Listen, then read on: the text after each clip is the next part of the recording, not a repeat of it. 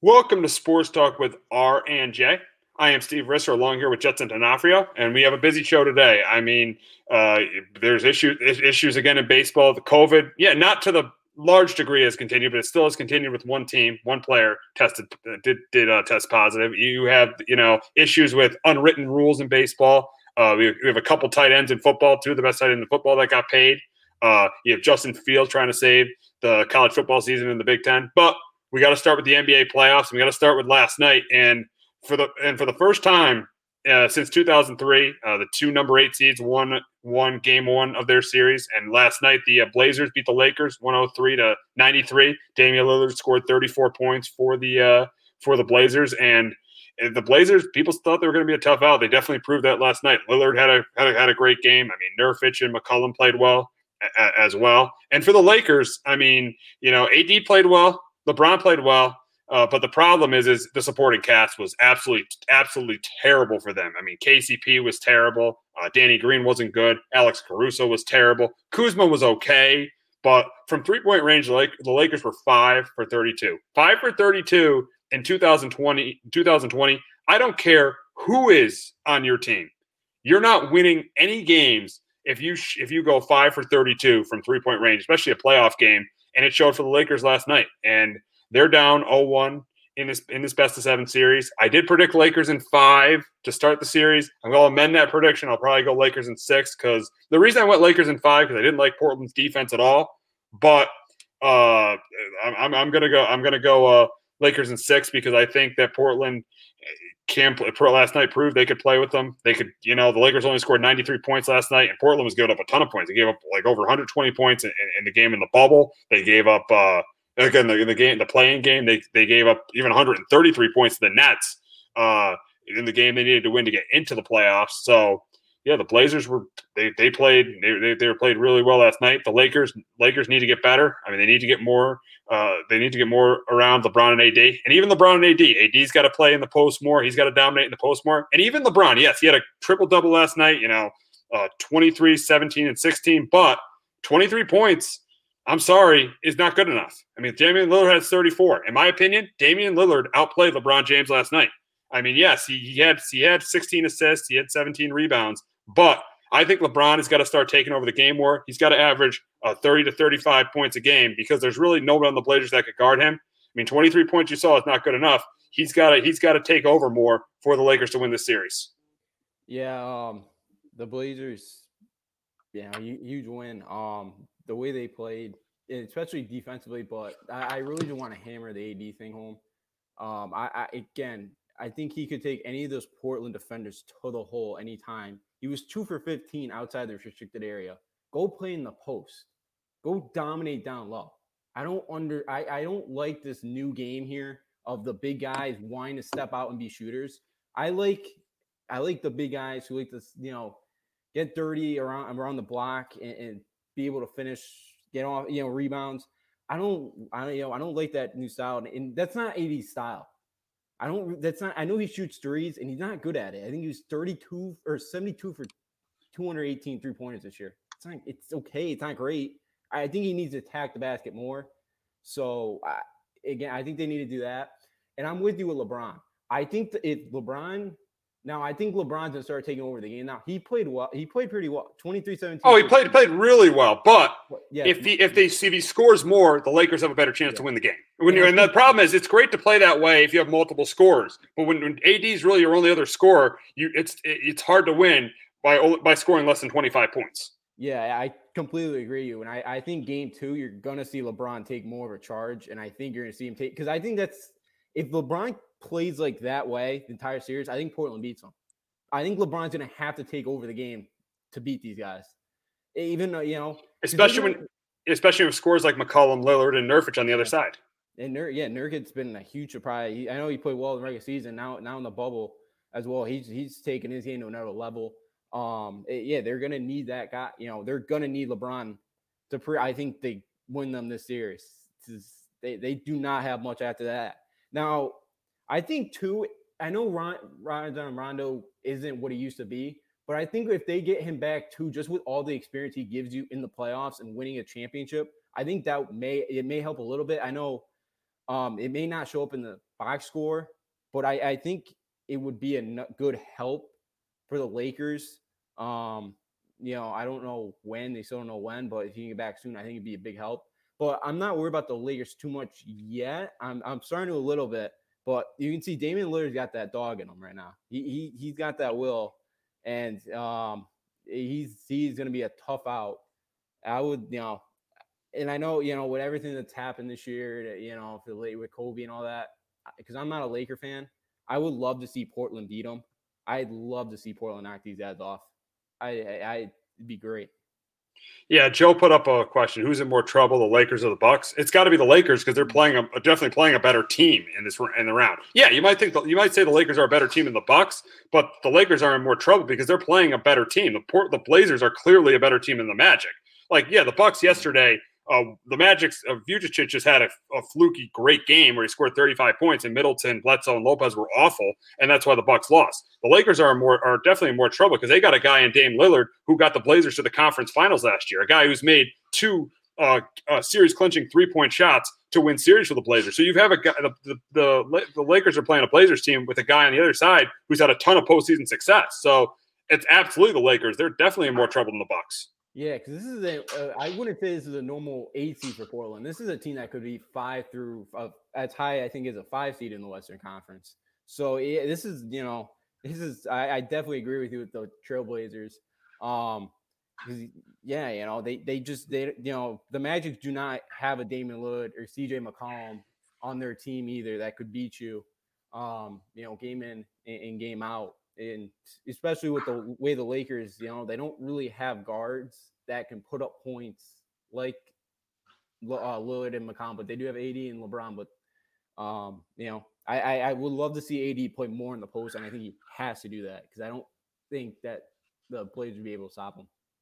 No, they're going to have trouble stopping them. They'll, they'll they definitely will have trouble stopping LeBron. So I think he needs to be a little bit more selfish. Yeah, he was. The other thing was too unselfish last night. He, he, it's tough to call a player too unselfish, but I think he was last night. And yeah, and Rondo's return definitely could help. Yeah, not on the offensive side, but I think it's really, really going to help.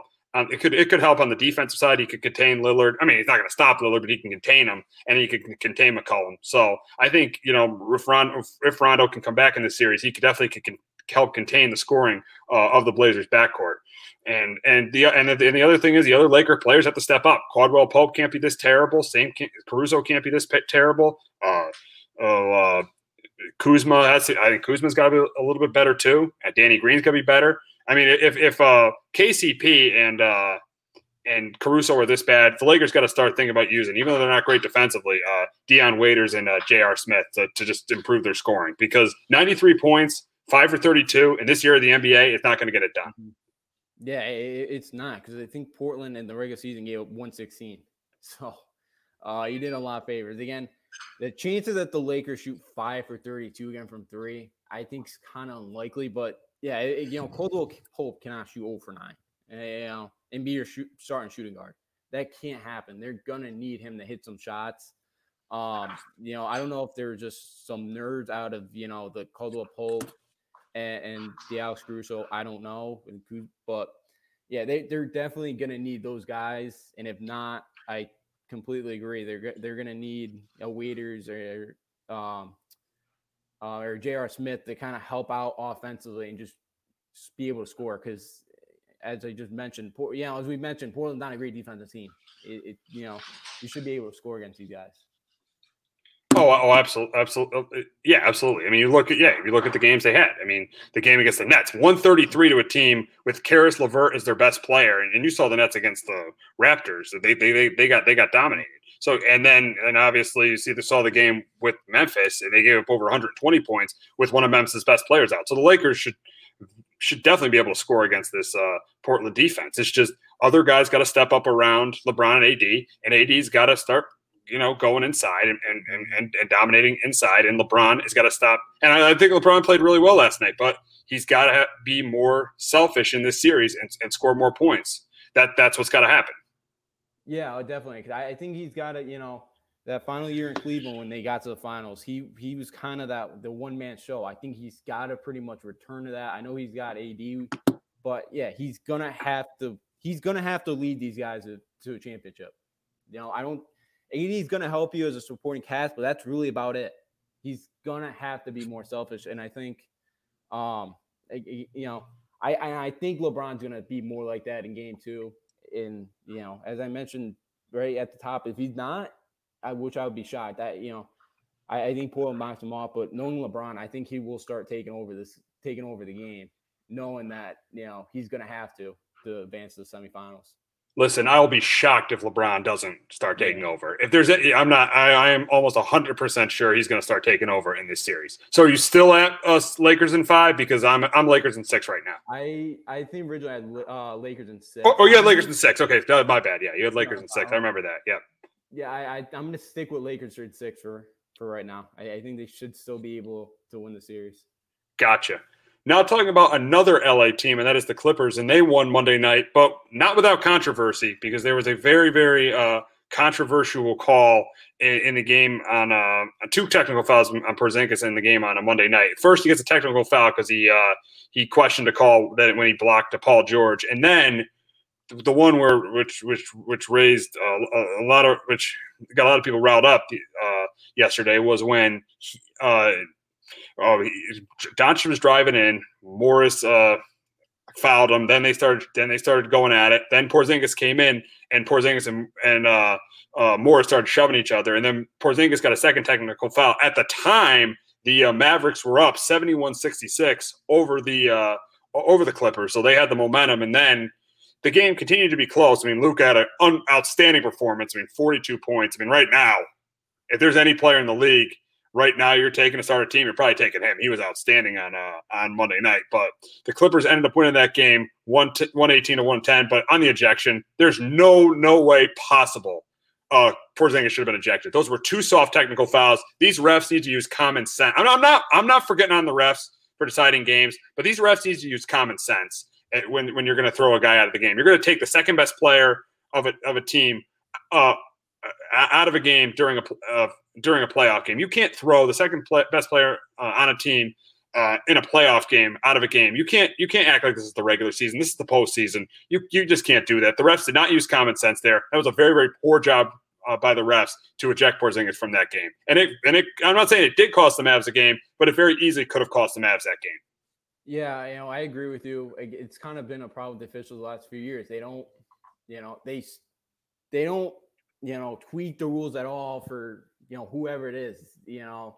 Um it, it's what they're told they they call they don't switch it up and, and the only thing i'm gonna kind of get on Porzingis is he did know he had one technical foul and I, I agree he shouldn't have been thrown out of that game but he does have to realize hey i do have one technical foul i do have to be careful. I already got the soft call once before you know and and again i know in that situation he's not thinking about that. I understand that but it's something he's got to realize. So I do put a little bit blame on him for that. But yes, I, I do agree. There's no way he should have been thrown out of that game.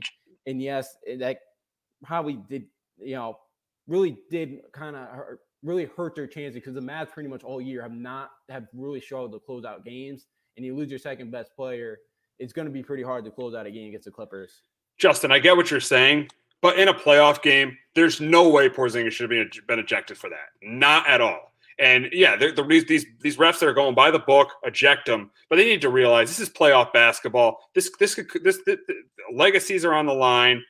This is this is where you build your legacy. You cannot be uh, calling ticky tack technical fouls and kicking people out of games. That is absolutely ridiculous. It, it's absurd, and you just you just can't do that. I, I get the point people have made. Yes, there were people that have made a point. Yes, Porzingis should not have gotten in there with Morris and Doncic, but still, you do not throw Porzingis out of the game there. Yeah, I, I agree. I, I completely agree about he shouldn't have been thrown out. I'm just kind of saying that there should be a little blame on him for realize, like a little bit, uh, just to realize because again, you're you know you know the refs are gonna, you know, it's gonna be soft call. You know, it, something like that is gonna be a technical. I, and I get the point of in the in the moment you're not thinking about that. I you know, but he, he does have to be a little bit smarter about it so that he can stay in the game. That's uh, you know, again, I, I agree. Both both technical fouls are ticky tack. He shouldn't have been ejected. I'm all for. I I agree with with all that. I just I think there should be a little blame on him. He's got to be more careful. about you know it, you know I think he just has to be a bit more careful out there in that situation. I disagree, but but I get what you mean there. I, I, I definitely get what you mean there. But talking about the game though, uh, Kawhi Leonard twenty nine points, Paul George twenty seven did really did really an excellent job. Morris had a good night too with nineteen. The issue though for the Clippers was their bench. Lou Williams did not have that good of a game, and Montrezl Harrell just coming back looked rusty. So the the bench needs to get better for the Clippers uh, for the, the, the, bench, yeah, the Clippers bench definitely needs to get better. And for the Mavs, obviously, um, Doncic was outstanding, unbelievable with with with 42 points. I mean, right now he's, I mean, he's he's arguably could be one of the top five players in the game. I mean, he's he's just been outstanding this year for the Mavs. And Porzingis obviously gets ejected. He was playing pretty well before he got ejected. And then Tim Hardaway Jr. had a pretty good game with 18 points, uh, and and Seth Curry had 14 off the bench. But still in this series, though, I'm still going to go Clippers in five because I think Harrell and uh, Harrell and uh, Lou Williams are going to play better. And I don't know against the Clippers defense, even if a player like Doncic could have the game that he had on Monday night, I don't know if he could repeat that. So I'm still going to go Clippers in five. Yeah, I, I think I have Clippers in five, but it may be six. I, I, I can't remember. I'm going to go, I'm going to keep it. I'm going to go five, five games. I think Clippers will or the Mavericks will be able to win one game. Yeah, and watching Luka Doncic, um, you know, it, it it was very impressive the way he played. It you know, it, it hurts a bit because you know two years ago when the King drafted Bagley, which I was all for Bagley. I didn't think Doncic was going to turn into. Oh, uh, the Kings need to be need to be with, in with the times. So they're they're not they're not with the times when they take Marvin Bagley over Luka Doncic. They're just not in with the times. That's yeah. why that's why that's why Vlade Divac doesn't have a job right now. Yeah, uh, I am you know kind of say you know that uh we're, we're changing we're changing of the guards there, but you know I, I you know I, I I did want Bagley because of eh, but um but it is tough to see what Doncic is doing and kind of miss out on that type of player and what he's been able to do franchise. I think if the Mavs get you know one more you know good score, I know Hardaway's been playing pretty well. You know this is this is a top of the tier team in the Western Conference. I think they're still another year away for that. You know for the Mavs. Um, but I just think that the Clippers have too much, especially if Lou Williams plays better. If Harrell looks, you know, Harrell coming back. If he look, you know, I assume he's going to play a little bit more, going to play a little bit better. Um, and you know, I said it. You know, the Mavs struggled to close out games this year, and the Clippers really excel at doing that. So I, I just feel like the Clippers have a good advantage there. Um, so um, you know, the Clippers should be able to take care of this series. Yeah, it's going to be interesting to see what happens. They're back at it tonight at nine o'clock on TNT. Well, we'll move over to the to uh, the Nuggets Jazz series, and what a what a day for Donovan Mitchell going for a, for fifty seven points, but it wasn't enough with Jamal Murray having thirty six and uh, Jokic going for twenty nine. Porter Jr. was not as impressive as he was during the restart. He only had thirteen. But the Magic, the uh, I mean, the uh, Nuggets were able to beat the Jazz in overtime. It was the first game of the uh, NBA playoffs. And for this series, I still think the Nuggets are going to win in five because Mitchell had an un- unbelievable game. Donovan Mitchell played great, but the Jazz still lost. So I just can't see the Jazz, you know, winning this series after that. So I'm still going to go Nuggets in five. Yeah, I think originally Nuggets in six. I'm going to go five now. The way Donovan Mitchell played was unbelievable. Um, you know, again, he just, you know, he looks like a star in this game now. Um, again, and looks, you know, for the years to come, he looks like he's going to be a superstar in this league. I just think he needs he needs another kind of partner. You know, Gobert played pretty well. Um, Jordan Clarkson actually came off the bench. I mean, the, the big loss for them is a Bogdanovic. He was averaging yeah. over 20 points a game this year. He was having a really good year. That was a really big loss for them going into the restart. Yeah, it was, and you know it affects him because he's a very good three point shooter, and it, it, helps. Um, you know Mitchell Gobert kind of spread out the floor and all that, but um, definitely I agree with you. Porter wasn't as he still had thirteen and eight, which you know. Yeah, but he was averaging like twenty two during the restart. He was, you know, I don't know, little nerves for his playoff game. Um, Jokic played really well, I thought inside. Murray was great as well. I just think the Nuggets have too much for the Jazz, so I I, I think I'm gonna go. You know, I got the Nuggets in five.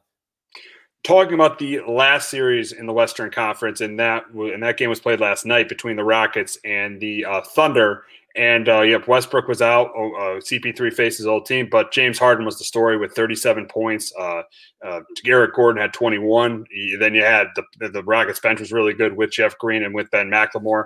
Uh, the Thunder backcourt needs to be better. Shea, uh, Shai Gilgeous-Alexander was absolutely terrible last night. Uh, CP3, yes, the stat line looks good, but and I know he almost had a triple double, but half those points were uh, were pretty much when the, the Rockets had the game in hand. So I didn't think CP3, even though he almost had a triple double, I didn't think CP3 played that well last night.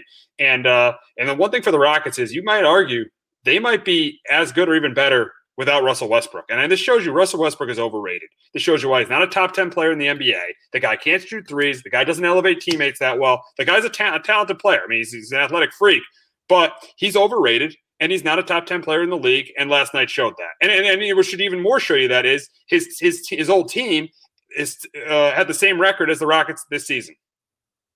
Yeah, you know, uh, the more and more I'm starting to kind of see it because this Thunder team's been much better this year. Um, you know, flying under the radar to you know be a five seed in the Western Conference is pretty spectacular. Um, you know, so I kind of I could kind of I do see it. You know, like Jeff Green played well. I just it um it looked like everybody was just better um for the Rockets offensively, and it, yeah, it, you know. I, I love the and I actually liked and you know I, have been a big stickler about the Rockets and about their small ball, but I love you know all the ball movement, the ball screens. Um, they, yeah, you, you still know, you still you still taking the Thunder in seven, Justin? I don't. I still I don't want to change it yet. Okay, gotcha, gotcha. Yeah, you know, yeah. I, I want to see what um Coach Donovan does for adjustments for game two. Gotcha, gotcha. I, so it's right now I'll stick with them. Um, but you know, I the Rockets did a great job getting guys open.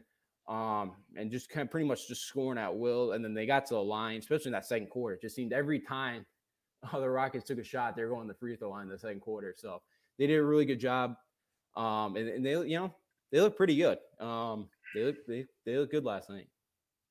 Oh yeah, absolutely. I mean, they, they, really did a good job, you know, moving the ball around, you know, hitting their hitting their threes, which they live and by die by the three, uh, die by the three, but they did that last night, so they looked really, really good. And OKC, like I said earlier, needs got needs their backcourt to step up, especially Gilgeous-Alexander. He was averaging 19 points a game this year. He only had nine points last night. I know it's his first playoff series, and that's the reason why I'm going to change my prediction here, and I'm going to go Rockets in six because I just don't know what uh, Shai Gilgeous-Alexander is going to be in this play, in this series for, for the Thunder. What kind of player is he going to be? Because he looked like a much worse player than he was in the regular season. So I'm still going to go Rockets in six, and, and you're not changing. You're still picking those Thunder in seven. Not yet. Not yet.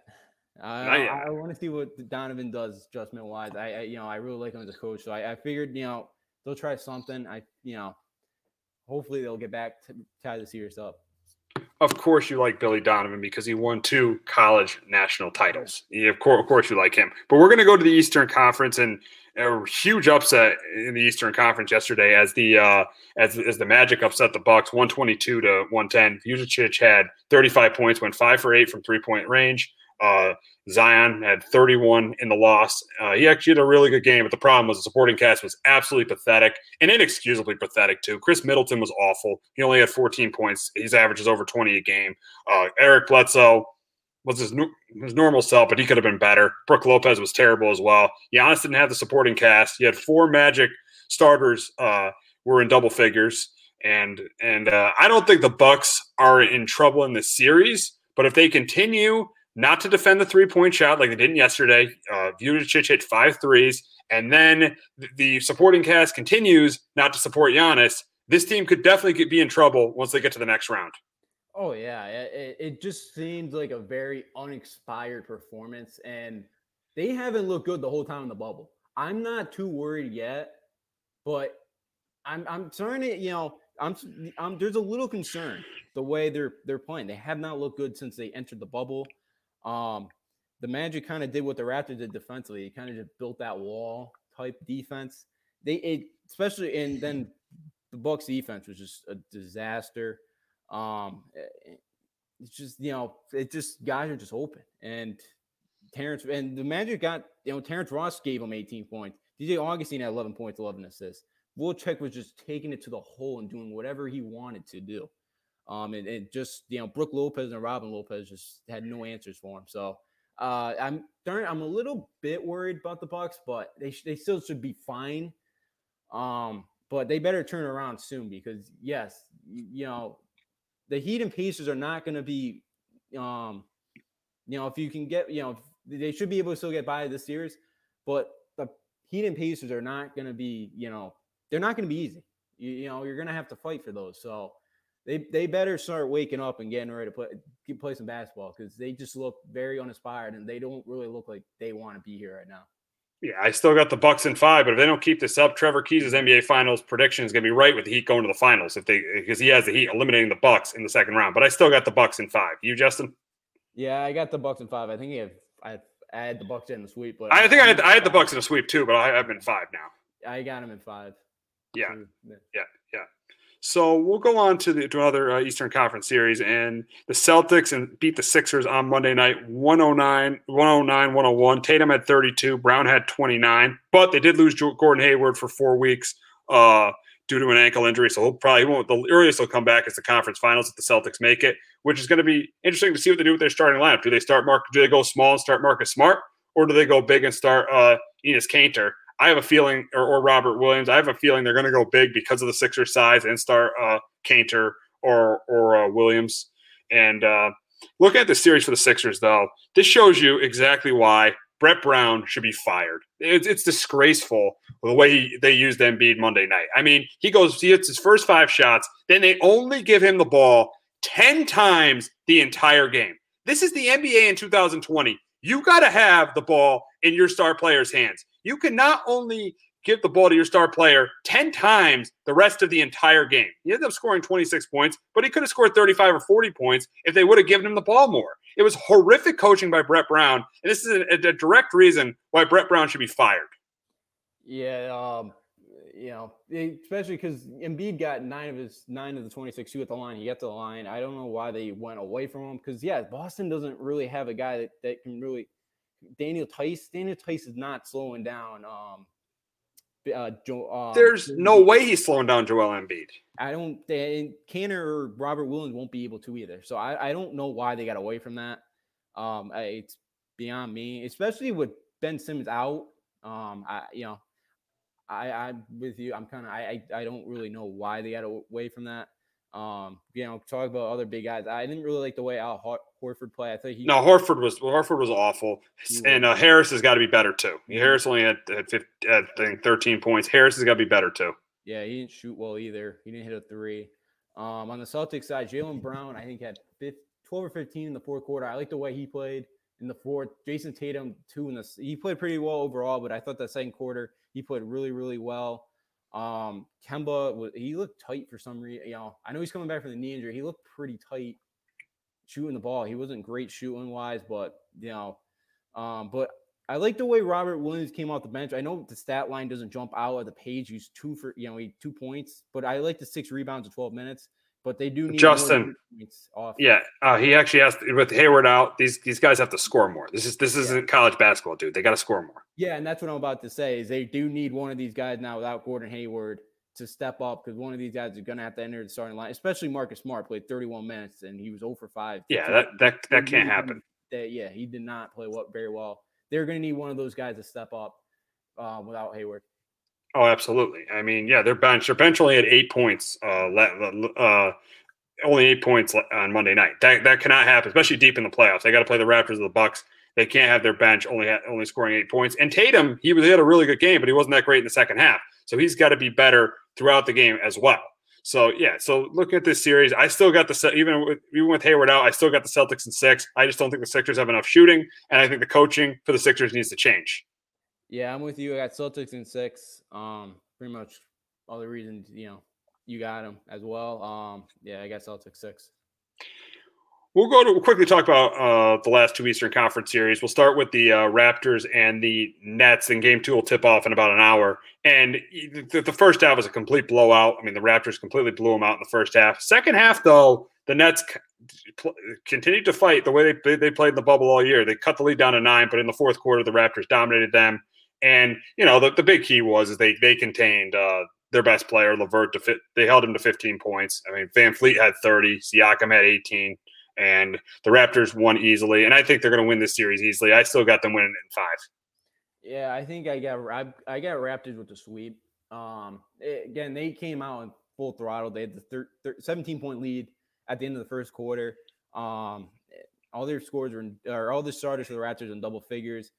Uh, Fred VanVleet was great. Serge Ibaka came off the bench with 22. Um, I really liked the way the Raptors played. Again, it, um, they shot the ball well too. Shot 50% from deep. Um, I, I really liked the way the Raptors played. They took care of business and looked good doing it. Again, I know it's a depleted uh, Nets team, but um, they weren't messing around. They made sure to take, you know, that they're going to take care of business. Absolutely, absolutely. And we'll talk about the uh, last series, and that's the uh, Pacers and the Heat. And the Heat beat the Pacers yesterday, uh, 113 to 101. Uh, Butler proved why he's one of the best two way players in the game at 28. Uh, Dragic had 24. Bam had 17. Uh, for the Pacers, TJ Warren had 22, and uh, Brogdon had 22. But the problem is the injuries with the Pacers. Oladipo left, only played nine minutes. He left the game. Sabonis still hasn't came back for them. And with the injuries the Pacers have right now, I think I I could I could see the Heat probably probably winning the series now in five. Yeah, I think at Heat six, I believe. I, am probably gonna. It'll be close. It'll be five or six games, but I think the Heat win. Yeah, I think the Heat. Yeah, definitely. You know, Oladipo's not healthy. Um, you know, Sabonis, and then even Jeremy Lamb, who filled in for Oladipo, is averaging double figures this year as well. So you know, that's another tough loss for him. Um, of course, you got to get Jeremy Lamb, and you got to get a UConn guy in there. Of course, I got to give him the credit. Uh, but uh, I was actually kind of stunned. Jimmy Butler hit his first three since like March second. I guess. I guess. Um, you know, they, I guess uh, I think it was Bam Adebayo was telling him to just shoot threes. He he hit a big one. Um, you know, late it was like four or five minutes left. Um, kind of put the nail in the coffin. I felt like um for the Pacers. So yeah, uh, Butler played great. Dragic played great.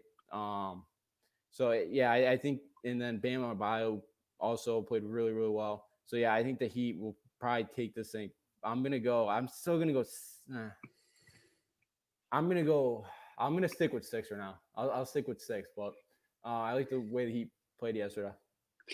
Alrighty, so we'll wrap up our NBA talk talking about Alvin Gentry being fired from the Pelicans, and he should have been fired. He completely mismanaged Zion. He was absolutely terrible in the bubble. There's there's no reason why he should have had a job after after th- this team got back to New Orleans. I mean, he completely mismanaged Zion. He played him like 20 minutes a game when the guy's clearly your best player on your team. If they played Zion the minutes they should have played Zion, uh, they they would have been playing the the uh, Blazers in that play-in round. So I think this is absolutely the right move for the Pelicans to uh, get rid of Gentry. And I called for this last show, and I told you it was Gentry, and it was not David Griffin.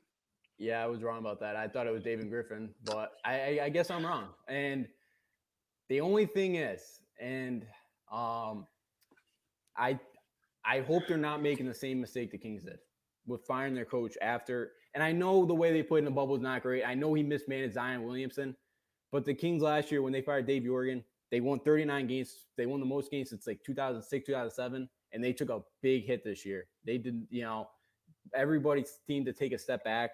Again, you know, and I know the Pelicans were struggling for the most part, really until Zion came out, you know, came back, got healthy. But I, I, I you know, I'm a little worried that that they may take a step, you know, they just make the same mistake and fire the coach too prematurely. Trust me, this won't be a mistake. This guy completely cost the Pelicans a chance to play for a playoff spot. This is definitely the right move. He probably did. He, you know, I guess he probably definitely did. Um, he, you know, again, I, am sure he probably had his reasons. I, again, it's tough to, you know, it seems like Zion was healthy, so eh, you know, was he? I don't. Again, I don't. I don't really. I don't I can't really defend what he did because I don't know why he actually even did it. You know, I you know I thought maybe it was just a move ahead towards next year, but I, you know, obviously he's not going to be there next year. So I, you know, I eh, you know, I just I think it could depending on who they hire, could it could take us this team could take a step back. Just um, oh, listen, listen, this team has Zion Williamson. They're not yeah. taking a step back. No team with Zion is taking a step back. Okay, they're not taking a step back. I, I, know the Western Conference is tough, but they're not taking a step back. They shouldn't be able to. I, you know, I, I, look, I know the Kings don't have a guy like Zion Williamson, obviously, but I didn't think they were going to take a step back like that this year, this year and, and play like the, the way they did. Uh, but look, I know they have the they have the pieces in place to be to be a playoff contender to get to the playoffs. Um, but yeah, I you know I, I you know I'll be honest, I was shocked the way they managed Zion. It was not great, and I thought it was the upper management, David Griffin, but it it, it wasn't. It seems like it was Alvin Gentry's idea, and it seems like David Griffin was not a big fan of it. It absolutely was Alvin Gentry's idea, and that is why he is out of a job. But we are going to shift to college football now, and uh, uh, and this weekend, Justin Fields uh, started a petition to try to get the Big Ten season uh, back. He had over 250,000 signatures uh, as of Monday. So, I mean, he's trying to get the season. He's trying to get the season back. But I just think at this point, it is it is completely impossible. I mean, the Big Ten already made their decision. They're not going to have a season. Uh, I think it's pretty much impossible at this point. But you got to give a guy credit for wanting to have a voice. I mean, you want to we need this more in college athletics. We need the players to have more of a voice. I'm happy Justin Fields uh, did something to have a voice in this sport. Yeah, you know, and his coach came out and pretty much kind of said Ryan Day pretty much said the same thing. They definitely do. They need a guy, you know, they they need more of that in college football. Um, eh, you know, again, I, I would love to, you know, say, you know, yes, the Big Ten should overturn their decision, but I, I agree with the Big Ten. You know, they, there's no way look, I don't know if you heard Michigan State already going remote for the rest of this fall semester. And the same same thing with Notre Dame and North Carolina. So uh, it, it's what one week, and the Notre Dame when I heard it was a party. It was an on-campus party. So it, it it's it's the right move by the Big Ten. I know they don't like it, and I know they say it happened too early, but it's the right move and the right decision. I admire that he wanted to try to do this and, and is trying to get a voice and hopefully you know the Big Ten over you know he's hoping that the Big Ten overturns their decision, but it's not. I don't think it's not going to work. It's not you know it's not going to work. They made their final decision. It's not happening. I don't know if you heard this too, but um, Ohio State's father, Shaun Wade, which he's actually probably gonna be like a top ten, top fifteen pick in the draft next year. His dad is trying to demand to talk to the Big Ten commissioner tomorrow. He's flying up to uh, Big Ten headquarters in Indianapolis. Wow. Yeah, and in India. Yeah, so uh, I, again, I don't know if he's gonna be able to meet with them, but I don't think that's gonna overturn the decision. Um, but again, I just, I just, I don't think it's gonna happen, and I think the Big Ten made the right call. You know, oh, right call. Yeah, and I think every conference is going to end up making this call. You look at like two ACC schools have just. I mean, and I'm, I don't. Yeah, the Notre Dame's playing the ACC uh, this year, but two two of their schools pretty much just said we're going online. I just think eventually the the inevitable is going to come in the next two to three weeks, and the SEC, ACC, and, and Big Twelve are going to shut this down. And there's not, and unfortunately, there's not going to be college football this year. Yeah, I completely agree. In the, in the same day, you know, it was yesterday or Monday when this got year. I think it was um, Monday. Texas A&M, you know, when it kind of started coming out that North Carolina was going to go remote, they said they're going to have their stadium capacity at thirty percent. So it kind of just shows you the mindset of the SEC right now in the South to the Big Ten, AC, you know, and, I understand the SEC, you know, again, they think they can, you know, uh, power through anything and all that, but it's just not, it's not going to happen. And um, I, I, agree. I think in the next couple weeks, it's going to end and we're not going to have any college football. And I was listening to Mack Brown today on uh, uh, Keyshawn, J. Will, and Zubin. He said he wishes that everybody would just make a uniform decision, and I agree with him. You just make a uniform. Everybody should have just made a uniform decision to play or not to play. The, the, the thing with these two two conferences, not playing, three conferences playing, is just really really weird right now.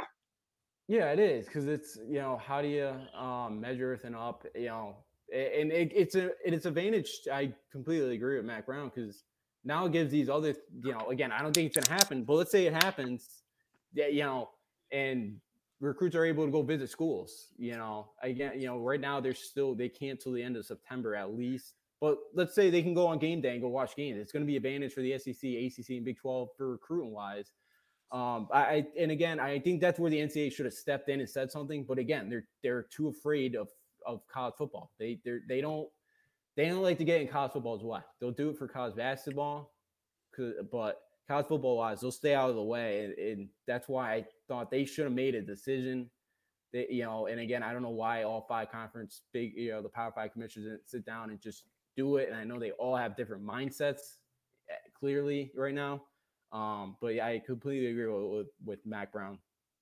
Absolutely. I mean, but are we surprised with the NCAA? This is just the way they've been for years and years. But we're going to shift over to the NFL and we're going to talk about the two best tight ends in football who just got paid. George Kittle got a five-year, $75 million deal from the uh, from the 49ers. And then uh, Travis Kelce got a four-year, uh, $57 million deal from the Kansas City Chiefs. Both are getting around 15 million a year. Both are clearly the highest paid uh, tight ends in the sport and they're, they're both clearly the top two tight ends in the sport. I mean, they, I mean, uh, Travis Kelce is the best pass, catching tight end in, in all of football, and then uh, George Kittle's the most complete tight end in football. He could block, he could he could pass catch. He's been over a uh, thousand yards receiving uh, the last two years. I mean, Kelce's I think's been over a thousand yards receiving the last three or four years for the Chiefs. So both tight ends well deserved with what they're getting paid.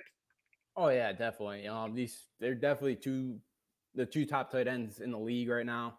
Um, and, and they definitely both both deserve to get what they're getting the five years, uh, 75 million, um, you know, for, for Kittle. And, you know, I, obviously Kelce won the Super Bowl last year. Kittle's team, you know, the Nines, of course, you know, got to the um, Super Bowl, but lost to KC. So, um, and Kittle was such a steal too, being a fifth round draft pick out of Iowa. Um, such such a big steal. Both guys too have been, you know, healthy too at the tight end position. Um, but yeah, you know, Kelce such a great pass catcher, especially in you know, and now you lock him up for the next couple years with the Patrick Mahomes, just deadly, and then George Kittle. Um, you know, the 49ers wide receiver corps is a little weaker, but again, you know, you you get a tight end like George Kittle, and that helps out tremendously for that offense, and um, helps out uh, Jimmy Garoppolo. Both guys deserve deserving. Absolutely. The big question though is who is better? Kittle or Kelce? I would go with Kittle just because he's a more complete tight end. He could block, he could pass catch. That that's the only reason I would because I think Kelce's the best pass catching uh, tight end in the league, but he's not anywhere near the blocker that George Kittle is. Yeah, it's just tough, you know. But I think because of the completeness of George Kittle, I think I agree with you. Know, I agree. George Kittle um, is a little bit better. If Kelce was the blocker that Kittle was, I definitely take Travis Kelce for the way he can catch um, but yeah, I, I agree. I think it's it's George Kittle because he's gonna, you know, the total complete tight end package. Yeah, it's very close between those two guys. We'll now go to the Cowboys, who had a had a, a loss on uh, on uh, Monday, as Gerald McCoy is out out for the season with a ruptured uh, right quadricep tendon, and uh, uh, he's not the player he was in Tampa. Let's let's let's admit that he's he's, he's past his prime. But with the Cowboys losing Maliek Collins on the interior, he definitely was a guy who could be a serviceable defense three technique in that defense. I mean, he's a guy who could still get some pressure on the quarterback. He can still stop the run. Not the player was in Tampa, but this is definitely a loss for the Cowboys. Now they've lost Maliek Collins, and now they've lost the guy that's replaced him in Gerald McCoy. Yeah, so you know, tough inside, you know, for the interior of that defense right now.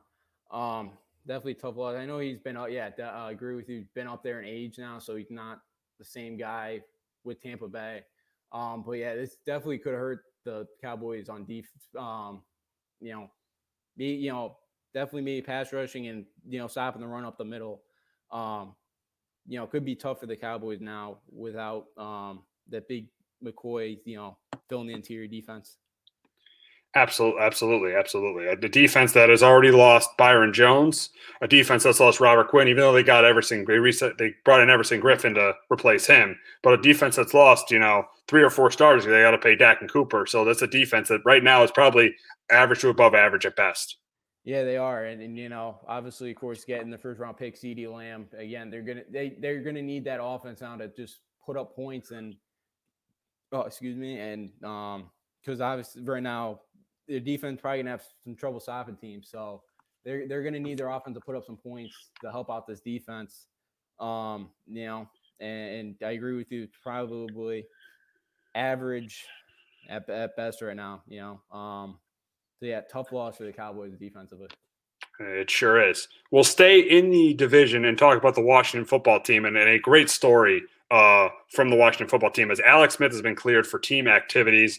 I mean, we all remember uh, last November uh, in November of 2018 when he broke his uh, right tibia and fibula, had 17 surgeries to get back on the field. Just so so heroic. to me, and a lot of people have said this, he is already just the fact he's going to be on the field, you know, on an NFL roster. The fact he is, to me, he's, he's he doesn't even need to play a snap. He's the NFL comeback player of the year. This is just an amazing story. And what the, the, the weird thing is the eerie the eerie similarities because uh, Joe Theismann and Joe probably really remembers this because he's a big Giants fan when LT uh, ended Joe Theismann's career. The eerie similarities to to his injury to Alex Smith's injuries are just completely the same. It's almost crazy. Uh, it happened on the same day, November 18th. I mean, it happened in the obviously in Washington, D- D.C. Uh, the yard line was the 39 yard line. They both got hurt on. The final score of both games were 23 to 21, even though it was a little bit different. The Redskins won that game against the Giants in 85, 23 21, and the Redskins lost that, that game to the Texans 23 21. They both were caused by three times, not, not only defensive players of the year, three times defensive players of the year, Lawrence Taylor and JJ Watt. And both times the uh, left tackle of both teams was not on the field. Uh, uh, Trent Williams of the uh, when Alex Smith was playing, and Joe Jacoby when uh, Joe Theismann was playing. So the similarities are just eerie to to, to Joe Theismann. That's great. It. you see, see uh, Joe's comment. Eerily similar and equally scary. I knew a couple of those. I didn't know it happened to the same yard line. And I didn't know about the left tackle. I, I knew Trent Williams didn't play that game, but I didn't um, know the Washington um, tackle in '85 wasn't in there. I, I, you know, so yeah, that, that that's scary. Um, but yes, I, I, you know, definitely the comeback player of the year. To just again, in you know, after the surgery, it sounded like you know he got an infection, was gonna, you know, sounded like maybe possibly had to amputate the leg. Thankfully, didn't. Um, it, it's it's crazy, and that he's able to eh, come back and you know just uh again just participate in practice. I don't know if we'll see him on the field, you know, again, but just the way he's been able to fight through this and get back and, and wanting to you know, get back and, and do this. It's a great story. And I remember watching that E60 on it. Oh, E60 was outstanding. That E60 was great. It was. You thought he was never even, he might not even, he may not even survive, nor not, nor that now that he's back on an NFL roster. It's crazy. It is, and and I, I give him a lot of credit because after after that, I you know I wouldn't be able to uh be able to step back on the field after that. But um yeah, great story. Um definitely should win comeback player of the year great, great to hear something like that. And you know, these times right now that you know are, are going on, um, it's great to see. Absolutely. And we do have more news from the Washington football team this week as they hired uh, Jason Wright as their team president, first African American to be hired as a team president. Played for the played seven years in the league for the uh, Falcons, the Browns, and the Cardinals.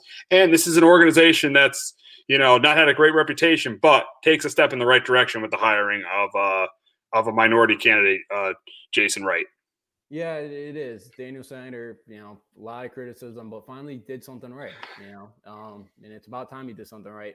Uh, great to see, and it's good for the league. As we know, they got that new rule in place with, um, you know, having, you know, interview minorities um, for job, you know, for the head coaching offers in front office. So it's a good step in the right direction for the NFL. It, it, absolutely it absolutely is. I mean, yeah, to, to have more the, the, NFL needs to have more and more minority candidates uh, to, to be to be a part of this league. Yeah, yeah, I de- definitely agree with you. They they do need it, and a lot of them do deserve that chance to be a head coach or work in the front office as a GM or a team president or you know whatever they you know it, as a you know I, as a front office role or head coach. Absolutely. But we're going to talk about baseball now, and there's the big story now is about a 21 year old whose dad was a former player, uh, but he's now in the major leagues. Fernando Tatis Jr. of the uh, of the Padres. Uh, you know, on, on, Monday night, the Padres were up 10-3 in the eighth inning, uh, bases loaded, 3-0 count, and Tatis swings and hits a grand slam which gave him his seventh RBI of the game. I think he had two home runs, seven RBIs. But the guy's been on a tear. He's, he's hitting over 300. Right now, he's the National League MVP. He's hitting over 300, has 11 home runs, 28 RBIs. The guy's been outstanding for the Padres so far this year. And he hits a home run, but it doesn't come without controversy because, you know, you know, some of the old school guys saying that's an unwritten rule in baseball, which is which is ridiculous because it's the game the score is 10 to 3 there is still a chance for the Rangers to come back. It's not like the score is 10 nothing. I mean, yes, if it's 10 nothing, all right, I could see your point, but it's 10 to 3. They still have a chance to come back. and you know Tatis hits a grand slam to put the game away. And these, you know, these these guys, and these, you know, several Rangers were upset. Uh, Chris Woodward was suspended for his actions uh, after the Tatis Grand Slam. Yeah, these guys are upset about it, but come on, you're just using excuse, an excuse that you're losing. I mean, this guy is an outstanding player. He really shouldn't be apologizing for this. I mean, ten to three is not a humongous blowout in baseball. A team can come back from that, especially with their closer out, especially that Kirby Yates is out for the Padres. Uh, I think that it is absolutely ridiculous that people got upset that Tatis swung at that 3 0 pitch and hit a grand slam. As you see Trevor Bauer sweet, he, he, he says, Tatis, listen up. Keep swinging 3 0 if you want to, no matter what the game situation is. Keep hitting home runs, no matter what the situation is. Keep bringing energy and flash to baseball, make it fun. Yeah, it's something the sport needs to make it fun. But, you know, the old school baseball guys, just just don't want that to happen. I mean, it's, it's absolutely ridiculous. The only thing you did was apologize, and I agree with Trevor Bauer there. Even though Trevor Bauer's a little crazy, I agree with him there. The only thing that uh, Tatis did was apologize to these old school baseball guys that you know still think this is the 1970s, and you know teams can't come back from six run deficits. And we even have a star like Reggie Jackson, one of the great Mr. October, saying Fernando Tatis, keep playing hard and playing great. It's a pleasure to watch you play. Love your success and the Padres rise into being a winner. Keep hitting the way, keep hitting, leading the way. It isn't easy to keep hitting home runs. Keep bringing energy you have to the game. We need players like you, an all star. You know, Reggie Jackson, one of the greats, a Hall of Famer, one of the clutchest players ever, one of the best players to ever play the game. You know, defended him. And that's great to see because some of these old school baseball guys, this is the 70s where, you know, six runs, seven runs was impossible to come back from. Team didn't come back from seven run deficits in these days. This isn't the old days. Stop it with that. Stop it with the old school mentality. Tatis didn't do anything wrong swinging at that pitch. And even more ridiculous was last night where, oh, he steals a base up 6 nothing in the fourth inning. That game isn't even close, even close to being over. And now you're going to complain about that? That is absolutely ridiculous. If you saw the final score, the Padres only won 6 to 4. So I think that is absolutely absurd that people are getting on Fernando Tatis for breaking unwritten rules in baseball. It is it, it is embarrassing and these old school these old school baseball guys need to evolve and need to evolve evolve into what the game is today and what sports are today. They they they, they need to start evolving. Oh yeah, and I completely agree with that. And um, so you remember this last year, Steve? End of the end of last season. Remember Texas versus Boston? Mike Minor on the mound. Oh, you might have been the only person. You probably worked that game. You're probably the only person watching that game. No, well, I probably would have. yeah. Mike Minor was going for his 200th strikeout. Gotcha. Yeah. Ronald Guzman had an easy pop up in foul yep. territory. Dropped it so Mike Minor could get the 200 strikeout. Hip, I, I, Chris Woodward, the manager of the Texas Rangers. I don't know why he's complaining. Because I know it's hypocritical. He's hypocritical of complaining. Yeah, you know, yeah. one guy's dropping a ball for an individual accomplishment, and now you're upset that a guy swings three and zero oh and hits a grand slam. You're and Joe says it, crybabies. They are unwritten because they are useless. Why? Why I would give you a free strike. If you groove one, it's getting smacked. Joe's 100% right about that. 100%. It's it's it's yeah, and get Chris Woodward. That's being hypocritical. You're upset about, and I do remember that now. I just I just remembered it about the Mike Minor thing where where where Guzman dropped the ball, and then uh yeah, then the, the Minor then uh he ended up getting his 200 strikeout. But yeah, it's it's he's unwritten. Yeah, it's it's it's hypocritical. Chris Woodward get upset about that, and then accept the Guzman thing. Yeah, again, it, it's it's a terrible look on his part, and I didn't like either that the Padres manager threw Fernando Tatis Jr. under the bus. How do you throw your star player for the next seven, eight days? You know, the Padres smart; they're going to lock this guy up till he retires. Listen, that's a way you get Tatis off your team doing that. How do you throw him under the bus? If it, now it sounds like you know he may have missed the sign and all that. Now, it was probably the first time he's ever been given the take sign since you know who knows when. right, that's probably the first time in his life he's been given the take sign because that guy was never given the take sign in Little League. He was never getting get, get, uh, getting the take sign in high school. He was never getting the take sign in college. That's probably the mm-hmm. first time in his life he's ever gotten the take sign. Yeah, so you know I, you can't blame him for not knowing it. And then the, that um his manager should have told him and behind closed doors, not in front of the media. I know he worked with the Rangers for the last decade but that doesn't really matter. I know he's got some relationships with those guys, but you can't throw him under the bus. You can't. It, eh, you know, you cannot. That that's how this kid's gonna want to get off your team, and then you know, uh, it just it creates more problems for your organization to lose a guy like Tatis Jr.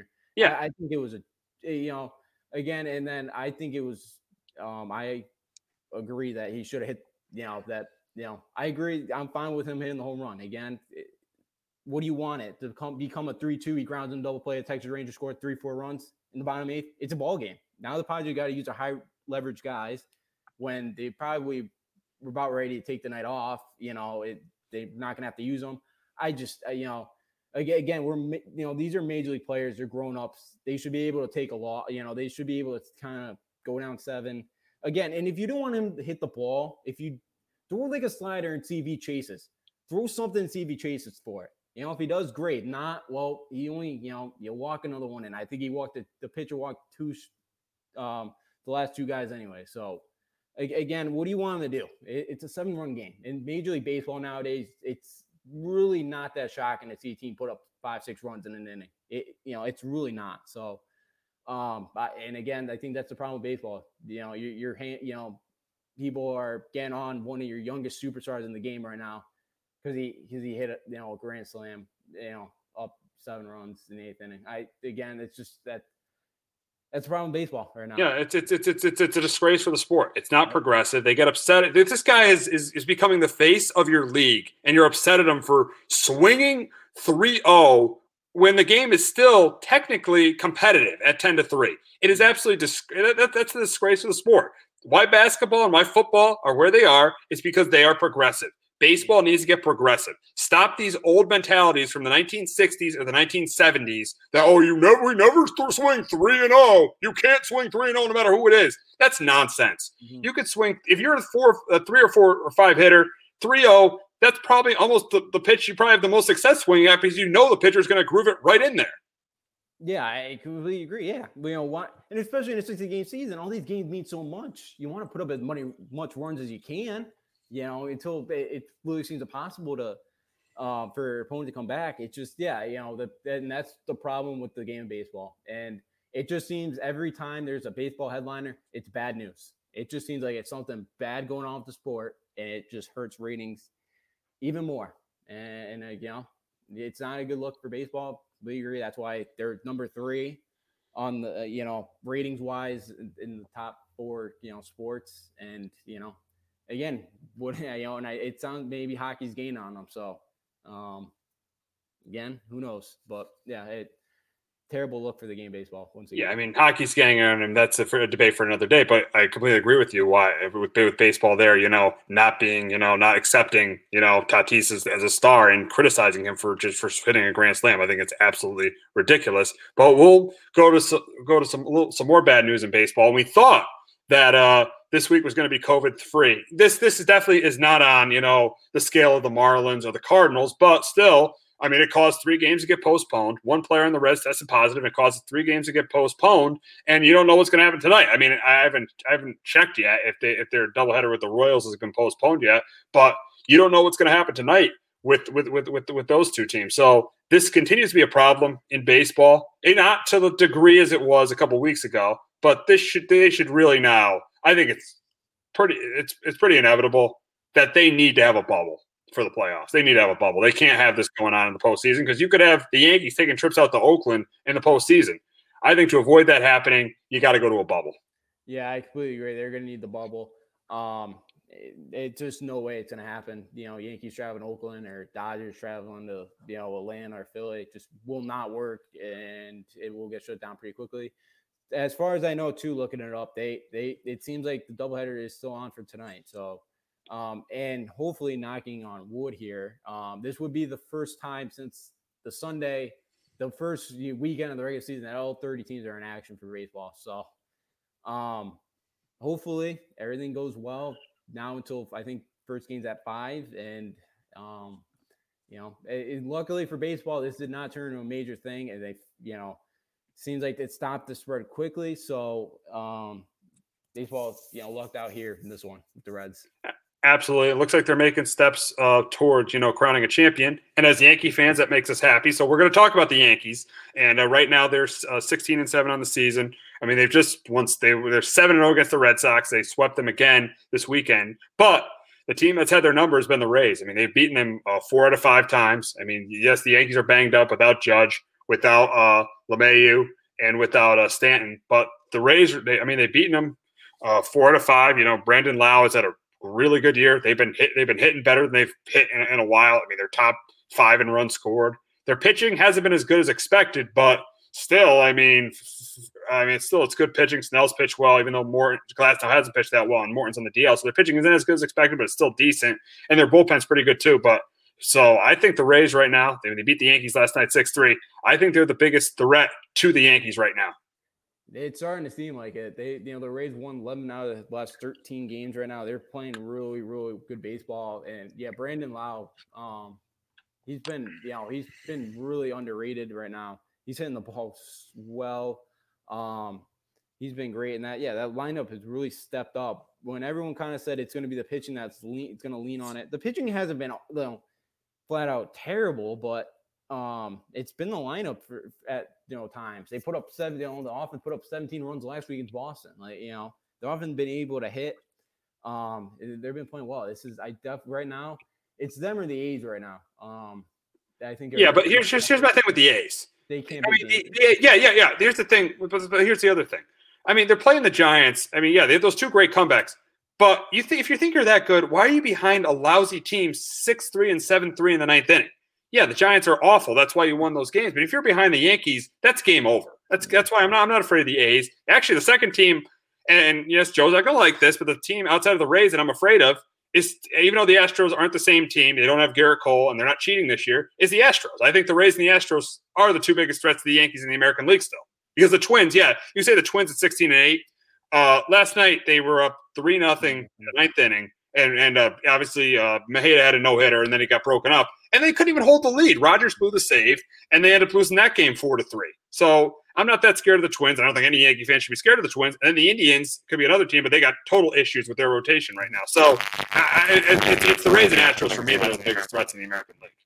Yeah, I'm not too sold yet on the Astros. Just the way they've had our number, dude. Dude, dude, They've had our number. They beat us in 17. They beat us in 19. They've had our number. You got to be. If you're a Yankee fan, you say you're not scared of the Astros, you're lying you know, I you know I don't know. I, right now I'm like I know they've had our number, but I'm not. I don't know the way you know. I know they they've won six straight and all that. I you know until their lineup starts hitting better, like uh, you know Altuve. I know Springer's been banged up. I, am not too afraid at the moment. Again, who knows what's going on with Verlander? Um, if he's gonna come back, but you know I um the so I, I don't know if I'm there yet. Again, I want to you know start seeing them ring off some games because they're 13 to 10 in the in the American League West. I know. Um, I thought they'd be better. Um, but then with the Twins too, it, like Randy Dobnak this year for the Twins has really stepped up right now. I think his ERA is still. It's early. It's early. I know him, it's still yeah. early, but you know the the story that guy has, you know, from being an Uber driver year and a half ago to being a major league pitcher on the, the Twins is pretty remarkable. Um, but going back, you know, the Rays, I, I definitely do agree the Rays are the toughest threat right now. Um, and again, it it they get even scarier because they do have Tyler Glasnow on the mound tonight. Who he does have a seven ERA at the moment, but again, you don't see too many six foot eight pitchers coming at you like this. And I really like his stuff, and I, I assume he will get out of this rut eventually. And you know, hopefully it's not tonight, but at some point, I think he'll be you know he'll kind of be back to what he was last year, where before he was hurt, he looked like a Cy Young candidate yeah, we'll see. We'll see what ends up happening there. But we're going to get into the Yankees and look at their lineup. I obviously have the three injuries with LeMahieu, with uh, with Stanton, and with Judge. But the thing is, is uh, uh, Sanchez and Torres got to step up. Torres really stepped up this weekend, but you know, but yesterday, you know, he had an 0 for 4. He had an 0 for 2 on Monday, had an 0 for 4 yesterday. Uh, Sanchez, yes, he had those three straight games where he, where he hit where he hit three straight home runs, and he had a home run last night. But he's been two for nine his last uh, his last uh, three games. Uh, Frazier, the same thing, two for 11. So, you know, the offense, you know, co- coming down to earth a little bit without without these three guys. And yes, it didn't hurt them against the Red Sox not having them. But when you're playing a team like the Rays, it does hurt not having three of your best hitters. Yeah, it does. It's you know the one, two, three guys pretty much kind of in that lineup. Um, you know, and, and yeah, especially especially when you lose a LeMahieu, that seems like he's on base every time. You know, he swings a bat. And then with the way Judge is hitting, it seems like you know it could be one nothing after two batters or you know two nothing lead. So, you know it's it's it's tough right now, and that's what I was afraid of when they got done with the Red Sox and the way how bad the Red Sox pitching is. Now you get to face a Blake Snell, and you know they struggled again. Luke Voit has really stepped up this year. I thought Torres, the way he played against Boston, especially the first couple nights, I thought, okay, he's going to get out of this rut. Um, and he was going to start getting hot, but it he cooled off last night. Sanchez, I think Joe was saying five of nine hits are home runs again, but it seemed, and he was saying too, most of their um most of hits now, uh, you know, the exit velocity has been there, so it seems hopefully a couple of these hits kind of fall in the gap form and just find a hole form coming, you know, in the next few weeks. But yeah, you know, it was a little concerning losing all three of those guys because you knew with a series like this coming up that you know, with the way that Rays pitched, it, it was going to be tough their first, you know, they were due as well to lose a home game. They were nine and zero. Oh, so again, I think tonight's a big one. You got Cole on the mound too. So you know, when your ace is on the mound, it's win day. So got to pull out this one. And speaking of Gerrit Cole, I mean, he's just been outstanding in this rotation, 4 0, ERA under three. Right now, him and Shane Bieber are probably right right neck and neck for the Cy Young. So he's been he's been outstanding. And thank God we signed him because the rest of the rotation has been very inconsistent. Tanaka didn't pitch well last night. Paxton was okay Saturday night. Uh, I mean, the, the bright spot was Montgomery threw the ball well on Monday at, before the rain delay, and then Happ pitched pretty well on uh, on Sunday night. But the rotation outside of Cole has just been inconsistent, and that still continues to be the biggest weakness for this team. Yeah, it is, and it has been. And, and for most of this, you know, for the first couple of starts for Cole too, it didn't even seem like he had his, and he even admitted that, like he, he didn't even have his ace stuff. But and that was something too. I feel like the Yankees have been missing for years is a guy that when he doesn't have his best stuff, he can still hold the team to two runs, two, three runs, and get you a win. And he's been able to do that last few starts in Boston um, and um, Tampa. You know, I've been pretty well. I know he only went four two thirds. I think it was like the most pitches he's thrown in that amount of innings he's played. Um, but yeah, um, definitely he, he's him and Shane Bieber are right there. Shane Bieber's been great as well. Um, but yeah, thank God they have Cole to lead that rotation right now. But you know, good signs from Happ that they need him again, you know, when they, they need him again. And then Montgomery too was, you know, until, you know, the rain delay looked pretty good out there. So, um, again, Tanaka, I know just didn't have his stuff last night. He said hopefully, or he would just leave himself up. So hopefully it's just a one time thing and he kind of comes out pitches better um, his next time out. But um, we'll see yeah, and we'll, we'll, obviously look at look at the uh, road ahead for the Yankees tonight. They got uh, you know Gerrit Cole against Tyler Glasnow. Um, third, they play tomorrow afternoon against the Rays. They got two more with the Rays, and we and uh, James Paxton's pitching tomorrow against the Rays, and, and they got to beat them. And they're one and four right now against the Rays. And if they don't win tonight, it, they, they they could get swept because you know it could start to get in their heads that this team is could give them problems. But you know, this weekend they got their uh, crosstown ri- the crosstown rivals. They play the Mets. Uh, the Mets right now, you know, have kind of have kind of been a mess this year to start. Yes, they're in it because of uh, because of Jacob Degrom and the you know stupid playoff rule where uh, 16 teams uh, make the playoffs, which I can't stand that rule. Uh, the biggest issues for the Mets though have been you know their lack of depth in the rotation without Stroman and without uh without Stroman and uh and Syndergaard. Their bullpen is is average, and really a big issue has been they just haven't been able to hit with runners in scoring position. Right now, Mets uh, 11 and 14 on the season. Uh, look at the pitching matchups this weekend. You got uh, uh, Jay Happ versus Rick Porcello, Jordan Montgomery versus Robert Gsellman, Tanaka on Sunday, and the Mets haven't uh, announced a starter. So should be interesting with the Subway Series this week. But the Mets need to start hitting with runners in scoring position, and uh, the depth of this rotation is is is not good and needs to improve for them to even come to, to, to even make the top to the top eight in the National League. Yeah, they do, and I know um, they actually had a guy step up, David Peterson, who was throwing one on the air. I think his ERA was in the threes. I saw him pitching against Boston. He looked pretty good. He's been pitch, he's pitching well, but they just put him on the DL yesterday or Monday. So, um, you know, I think that that that hurts him a bit too right now. Um, you know, like Porcello got rocked. What was that national game? Or that was Matt. Yeah, Matz in Porcello have been very up and down. Uh, Cano actually got hot. I think. Yeah, Cano's been playing well for them. Yeah, I think going in last night, the last few games, he was batting like 423 or something, you know, like the last handful. I think the losing Cespedes was actually a blessing in disguise since Dominic Smith as well has now been able to kind of DH too as well, and he's been hitting better. Um, one of their younger prospect, you know, um, at first base with P. Alonso. So I think it kind of now, you know, you can get him out of the, you know, Cespedes out of the lineup. So but they do need to start hitting better in scoring position. That you know that they should have had the Red Sox a couple times. Yeah, like bottom night they had one out one of the games. Yeah, I mean, no reason they should have lost the Red Sox twice. Once you can understand, but twice they should have never lost the Red Sox twice. No, they shouldn't, and they and they lost with Degrom on the mound, which isn't too surprising. That's inexcusable to lose that game with Degrom on the mound. Um, it, it, was, but yeah, the Mets can start hitting better. Again, that that NL East for the most part too is just eh, you know it's just very inconsistent right now. Braves can't stay healthy. Nationals, eh, you know, the hitting's been an issue. Um, Phillies, the bullpen's the issue, and the Marlins right now they're you know still up there, but for how much longer? So it's still, I think, kind of again, it's going to be tough to win that division. But again, getting second place is not a question. It is very possible if they can start hitting better and their rotation can start cleaning things up. Exactly, and it starts this weekend for them against against the Yankees. And for the Yankees, uh, just it, it, it, could be. We'll see what happens against the Rays this week, but this it could definitely be a try to be could kind of be a bounce back series for them to uh, to stay uh, on top of the American League East. So it'll be interesting to see what happens in the Subway Series this weekend. But we got to wrap up the show, and we're going to talk about some hockey before we wrap up. And uh, the Bruins up on the Hurricanes three to one. They were down two nothing, scored four straight goals to beat the Hurricanes, uh, in, and they're up three one in the series. Uh, but the issue is though, Tuukka Rask has left the bubble, and is he Justin? Is he done for the postseason? So, so they're going to be with they're going to be with Halak for the rest of the postseason, and he didn't really have that good of a game on Monday night as he gave up three goals against the Hurricane. So, yes, the Bruins are up three one. They're probably going to win this series, but say they because look at their next opponent is probably going to be the Lightning. Do they really have a chance against the Lightning without Tuukka Rask? Um, yeah, actually, Lightning are the two. They're the the Bruins are the four. Yeah, but do, but don't they reseed? I think they are reseeding. And if yeah. they reseed, they play the Lightning. Oh, they would. If they if they don't reseed, they play the Flyers. Okay. Oh yeah, you're right. Oh yeah, because there's yeah, because there's gonna be an upset with the island. I forgot about that. Yes, I I totally forgot about that. Yeah, uh, the Lightning were tough for them. They're in the same division.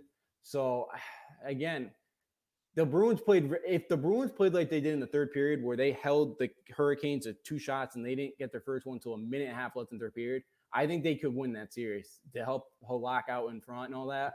But if they continue to kind of again, and it depends on Pastrnak too. Pastrnak was the leading scorer. He was tied with um um with uh someone I cannot remember his name. It's not McDavid. Um, his line mate. Oh, the guy for one of the other the other guy for the Oilers. Yeah, I don't know why I'm having a brain fart here. I forget his name, but um, so he's probably not going to play. You know, I don't know what his status is. It still says un, you know, unfit to play, and I don't know what that means. But if they can, if he's out too, I think that's when the Bruins are in trouble because you lose your top scorer. But yeah, if the Bruins can play the way they did, especially defensively, um, they got they finally got some shots on net. I think they could take care. You know, in seven, it's going to be tough. It definitely will be. Um, but they they have a chance. The Bruins would have a chance, and you know, again, this was the best team in the regular season by far, as what I saw. Um, and if they can get back to that form, they have a chance. They think Halak too um, could probably start in half the other teams in the NHL. So they they think they kind of have a starter as their backup, which also helps. And he's a veteran, so he's been around the league for a while. Talking about a team that I can't even name a player on that team who is almost who, I mean they did face off fight off elimination last night, but it is about to eliminate a team that uh, that has the best player in the sport in Alex Ovechkin. The Islanders up three one over the Capitals, even though the Capitals uh, won last night one last night against the Islanders three to two. Uh, how is this Islanders team doing this? I mean, outside of Long Island, I'm sorry, I don't think anybody because they did trade, they got rid of, they didn't sign, re-sign Tavares a couple years ago. Outside of Long Island, I don't think anybody can name a player on this team. How is this Islanders team doing it up three one against the best player in the game? Well, for one, I, Barry Trotz is one of the best head coaches. The former yeah, it, it, yeah, it, it's showing, and it's showing why the Capitals should. Oh, did he did he did he leave or or did he get did they didn't, they didn't fire him after he won the cup? Did he just resign after we won the Stanley Cup? Eleven days after they won the cup, they were trying to come together for a contract extension, could not meet it, so he walked away from the Capitals. Pretty much. Um, oh, okay. Well, the uh, the Capitals should have gotten that contract signed because now he's probably going to eliminate them from the playoffs. Yeah. Um, again, they went up two nothing early, and I thought they had it out. You know, I thought they they had it won, but then Alex or Alexander Ovechkin came up and um, uh, scored two last night. Scored the eventual game winner. Scored a nice one on the power play. Yeah, he started. he started taking over, which he should have been doing earlier in the series. He should have. That was his fifth goal of the series. Again, you know, it's tough to try to take that guy out of a series. It is really tough, especially the Islands don't really have a guy. I don't think that could really try to stop them. Again, I think the best is just to stand in front of the net and just block shots is really the only best chance to slow down Ovechkin. Um, but again, now it's it's still three one for these guys. But the thing for the Islanders is just kind of just spread out. Like their top scorer only had, I think, like 50, 60 points this year. It was very spread out. So there's anybody on the Islanders could beat you. And I think that's a huge key for them. Um, but they got to be better in the power because I think they gave up two goals last night in the power. Uh, I think they gave up, or they only gave up one. I think they gave up one the other night as well. So they got to be a little bit better on the kill, especially you cannot give Ovechkin um, in that first line. But it also help, hurts the Capitals that they do not have Nicklas Backstrom, um, the line one centerman. That also helps. Very experienced, you know, was on the team for the Cup, been in the team for a while. So that one hurts as well. Is he still on there? Is he still on their team, Backstrom, or he is? He is hurt. Okay. Um, okay. I don't think he's going to be back this year. Doesn't sound like it, but um, you know, again, the Caps are still up three one. The nice thing is, obviously, they do not have to go back to Washington for a game five, and you know, you get to stay in the bubble. So I think they'll be able to take care of business either game five or game six. Again, they look good for the first period, and then the Caps, I think the the bell went off that hey, we're 40 minutes away from being eliminated. Um, you know, we better we better show up because they didn't really look great in the bubble either. Um, they, they yeah, they went one and two in the play-in games, the round robin. Like the Bruins went on and three, they went one and two. Yeah, and I thought the Bruins outplayed the Caps that game for the most part too, and they and the Caps still got away with that win. Um, but again, I think the Islanders should take care of business. You know, um, they got to the semifinals last year. You know, and I they should, should get back there again this year. They should be able to win one or two the next one the next game or so. Yeah, they should be able to win, you know, one of the next three games. But that's going to wrap it up for Sports Talk with R and J. I am Steve Risser. Oh, for Justin D'Onofrio, I am Steve Risser. We will be back next week talking, continuing to talk about the first round of the NBA playoffs. Have a great weekend, everybody.